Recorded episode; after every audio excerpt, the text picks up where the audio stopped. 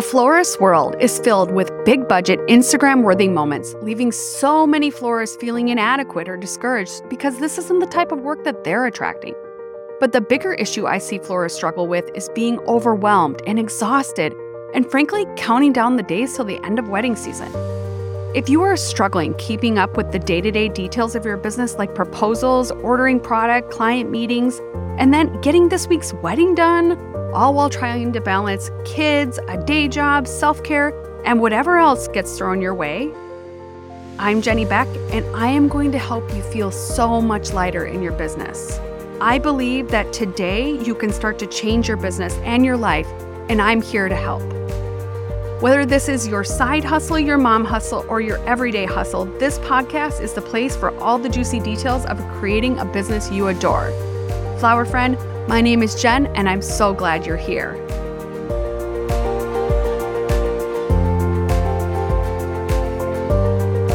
Hello, flower friends. This is Jen, and you are listening to the Floral Hustle Podcast. On this week's episode, we are talking about what to do to book your first bride. And this is something that I mean, you might not never have done before. So I want to walk you through the process step by step so you really have a grasp for some of the major key points you want covered when taking on your first wedding. For the month of February, we've been talking all things launching your floral business, or maybe you launched it at some point but never really did anything with it, and you're trying to reinvigorate that energy, that effort. And I think the whole equation around making money and getting paid for the work that you're doing is an uncomfortable experience sometimes because you haven't done this potentially before. Maybe you've done like your next door neighbor Janice's flowers or your cousin's flowers or somebody. And that's where this whole idea like formulated from. But now the thought of you getting paid from someone who is counting on you and you estimated things, etc. And so you're charging for it and that can make many people anxious. So let's simplify that whole process. If I was going to try to find my first bride, here or couple or whatever you are, like the type of client, your ideal client, I would for one, figure out my really like my unique kind of proposition towards people because hopefully I've practiced. Hopefully I've built a little bit of confidence and hopefully I've like identified this is the type of person that I want to work with. So that person for me right now is I want somebody who has a comfortable budget of at least like five to eight thousand dollars and values flowers. And, you know, they also trust me creatively from looking at my Instagram or looking at whatever. So I've taken it through like that process of figuring out who that person is. Now, how do I find that person? So, several ways. Way number one is to find any client, if you just want to do any wedding, I would definitely start by personally posting on your personal Facebook or Instagram. Go in there and say, Hey, everybody, I just absolutely love flowers and I am starting, you know, I've started my floral business and I am looking for couples to help this year and next year, whatever you want to say from a time frame. And so if you are getting married or know somebody that's getting married, I would love to connect. And here's how to connect with me. I then would also make sure that I had my Instagram and I would start going in and following people who worked in the wedding industry. So I would follow venues, I would follow planners, I would follow photographers, people who are at the top of the funnel and are usually like some of the first people booked by couples because then those people potentially can refer people to you and you can start to build relationships. So if there are key people that you see, I potentially would just go in and start interacting with their posts and making sure that you're strategically interacting with their posts so that you're being seen. Make a list. Okay, I want this planner, this planner, this planner, this photographer. And every other day or every day, if you have the capacity, go in and, and like say something thoughtful about one of their posts. Uh, if they posted a beautiful wedding at a lakeside venue or something like that, you could go, Oh my God, this venue looks absolutely stunning. And you just crush this wedding. It looks so beautiful. I love the X. Pick something specific about it. And I absolutely love that about this. And, you know, you're offering support. It is hard to get genuine interaction on your posts because like people have so many things to do in their business that even just going on and posting their own social media content sometimes seems daunting, let alone going and supporting. So I want to make a equal energy exchange my strategy whenever I'm going into Instagram or Facebook. So I am giving like either the same as I am taking by posting, or I am going in and really giving to other vendors because that's how I'm going to build relationships. And everybody would love further connection, more support. And so this is a really easy way to do that. Then I would start interacting with those people. I would start making what I call evergreen graphics saying now accepting weddings for 2024. We have 2024 availability left. Here is how you work with us. So you make this creative, which uh, is basically your artwork in Canva. And then you can go and strategically say, okay, I am going to go and like post on Monday about our availability. I'm going to go post on Wednesday about some type of wedding tip. And then on Thursday, I'm going to post my evergreen creative in my stories. And then that is going to say we have 2024 availability and it's going to link to my inquiry form on my website. So I'm creating this like strategy of how I'm going to post and what cadence I'm going to post in. And then because I have a strategy, things feel lighter, things feel a little bit easier because I'm always not questioning whether I'm doing enough in my business. I'm just making a plan and sticking to the plan. And then if I don't see any results after maybe like a month, month and a half of doing that plan, then I can tweak and mold based on looking at the data. But I would develop a social media strategy because that is going to help get you in front of people who are already dealing with the client that you want to attract. So I've done those two things, and that is kind of like my foundation. Using social media will help you in the shortest amount of time build your audience of potential customers because those potential customers are have been following or interacting with all of the wedding professionals that you already have been. But the third thing that I would do, if you are new and there is a networking event that is the wedding world networking event that you can go to and meet other wedding professionals, try to find those in your area.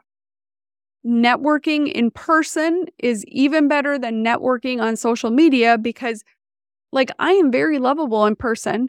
I ask a lot of questions. I'm very curious and I love to help people if I can um, by insight I have for, you know, being in business as long as I have or whatever. So I, when I go to those events, like I want to learn more about them and about their business because I'm also making that a reciprocal energy exchange again that if I know someone and I've built a relationship and I think this person would be a good fit as a planner for them, as a DJ, as a photographer, whatever it is, like I will facilitate a email to introduce them.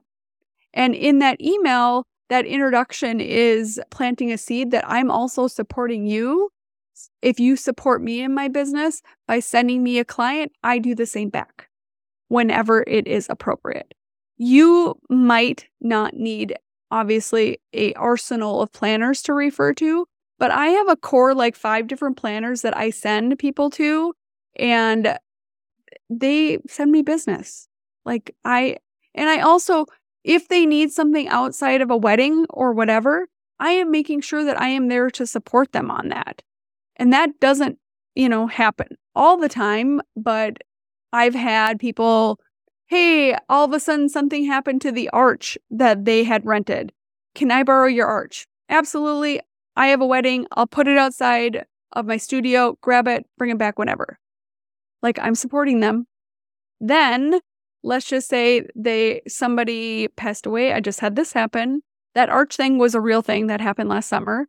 The mother-in-law of one of my one of my favorite planners passed away and she needed funeral flowers. And she was going to do them herself, but obviously in her emotional state, she just couldn't take that on.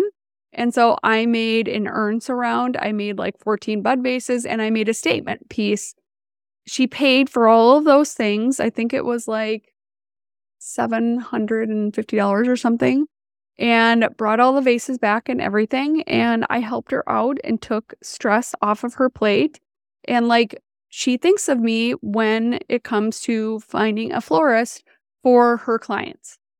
So mm-hmm. having relationships that you're giving and taking as part of this equal energy exchange is really where I think the sweet spot in growing your business because those are the people that are going to be in front of your ideal clients.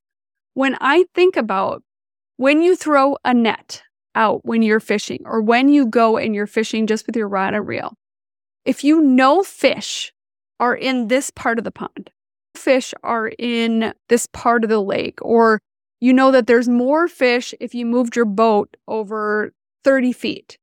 Like that's where you want to be putting your line in because that's where you're going to get a nibble way faster. And I'm a vegetarian, but I have brought my children fishing.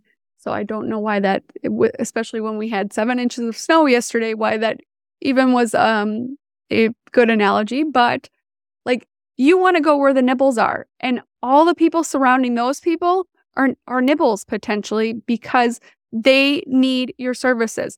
This isn't, I'm casting this wide net out to anybody who would potentially follow me because we don't know if those people are getting married and we don't know if they're getting married anytime soon.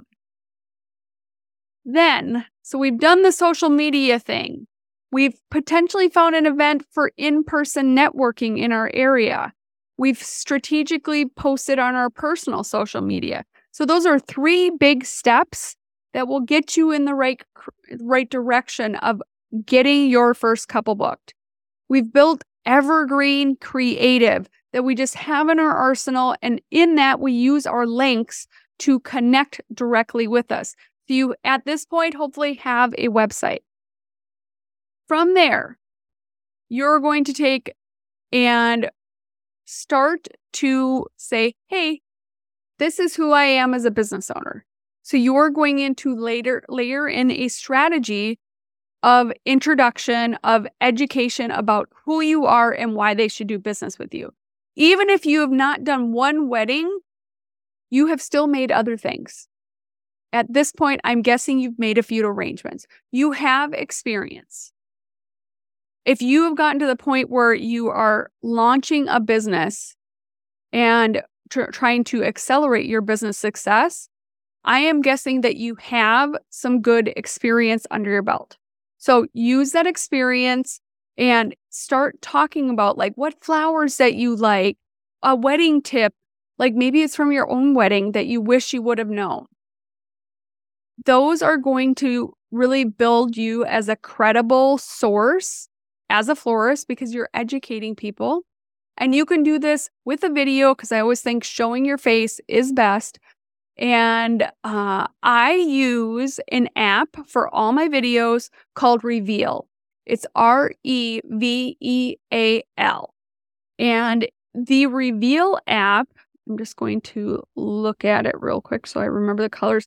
It is a black icon with a kind of artistic R in it that is in yellow and orange. I have an iPhone and I use it on there. It is when I do one on ones, I, I show people this app because it gives you like this, it's a little bit of a filter that makes your brows a little bit stronger, makes your skin look a little bit smoother. And I don't know why, but I just really like how the uh, image looks. I like, I don't wear a lot of makeup and I like that I just looked a little, little more polished and a little bit more like done up than I normally do on a day to day basis.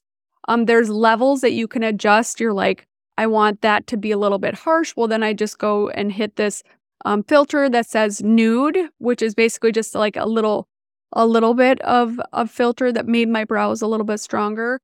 And then um, there's like two other, but I really don't like those look heavily filtered and I don't want to look heavily filtered. I just like just a little bit because I am in my mid 40s and I don't like to wear a lot of makeup. And I had my brows microbladed like before COVID and it was mildly horrible. And I have a pretty high pain tolerance, but uh, I've been tattooed for very long amounts of time, and getting your brow- brows microbladed was crazy in comparison because I it's near your eyeballs maybe, but it was bananas. And so I I love how that looks, but I don't want to do it again.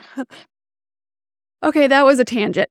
But so there there is some foundational things that you should implement that will help you book your first bride. But let's just say you have went and you've listened to some episodes on the podcast all about pricing. You need to know what to do with them after you've done this. If you are in the Floral Hustle Facebook group, hopefully you have went and watched my creating proposals that sell. I also did one on pricing. So you know like foundationally how to do that part at this point. But what do you do from there?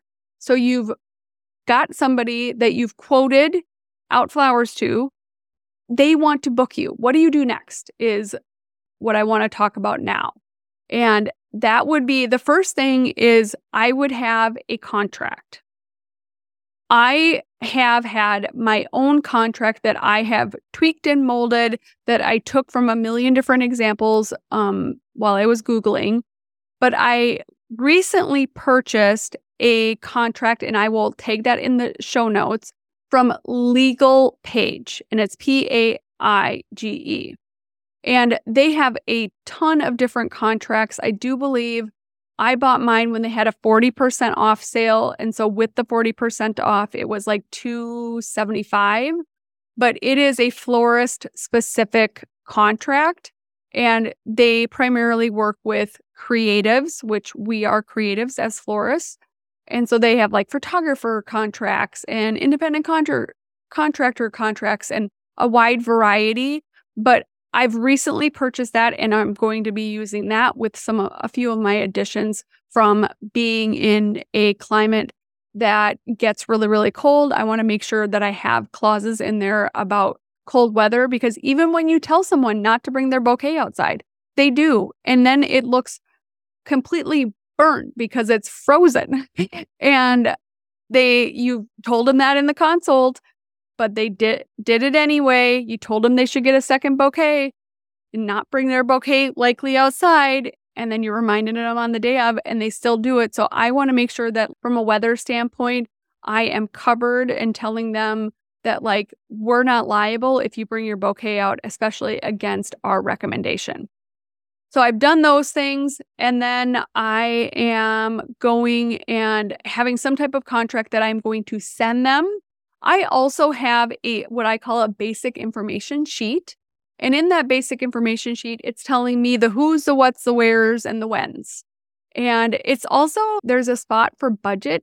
And even though I've quoted it, I'm always making sure that what they put there is what I quoted. And sometimes they'll fill it in at lower a lower price. So I just always double check that, you know, hey, I saw that you put this down. And I just wanted to make sure that I understood, you know, my estimate. I want to make sure you understood it. And right now, my understanding is that we are at X dollars. So from there, I, you know, have this contract. I have this bride basic information sheet and that you can make in a Word document, you can make it in Canva and attach it as a PDF. if you want to have an electronic type contract, if you have Square as your payment processor, that is for credit cards, etc., they have a contract tool. And you can go in and cut and paste and add different elements of contracts and they can electronically sign it and it just goes in your Square account and is kept there. I have done that as well, but normally I just send them the PDF and they sign it and scan it back in or take a picture of it and send it to me and I that's pretty easy. But you can electronically do it and then you can ele- actually attach an invoice for the retainer right in there. And so that process was pretty easy for me to set up.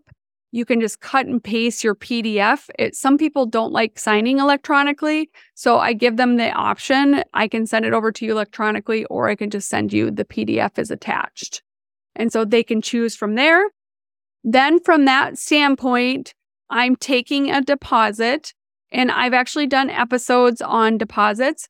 But if for some reason you don't know what to do on that, you can definitely listen to that episode. But you also can just, I prefer to take a flat rate deposit. And the reason why is because I don't want to have to keep track of that this person gave me $1,221 and this person gave me $987. This person gave me $325. This person, because it's some weird percentage, I don't want to have to track that. So I charge a $500 deposit, which is enough to hurt if for some reason they decide to go a different direction.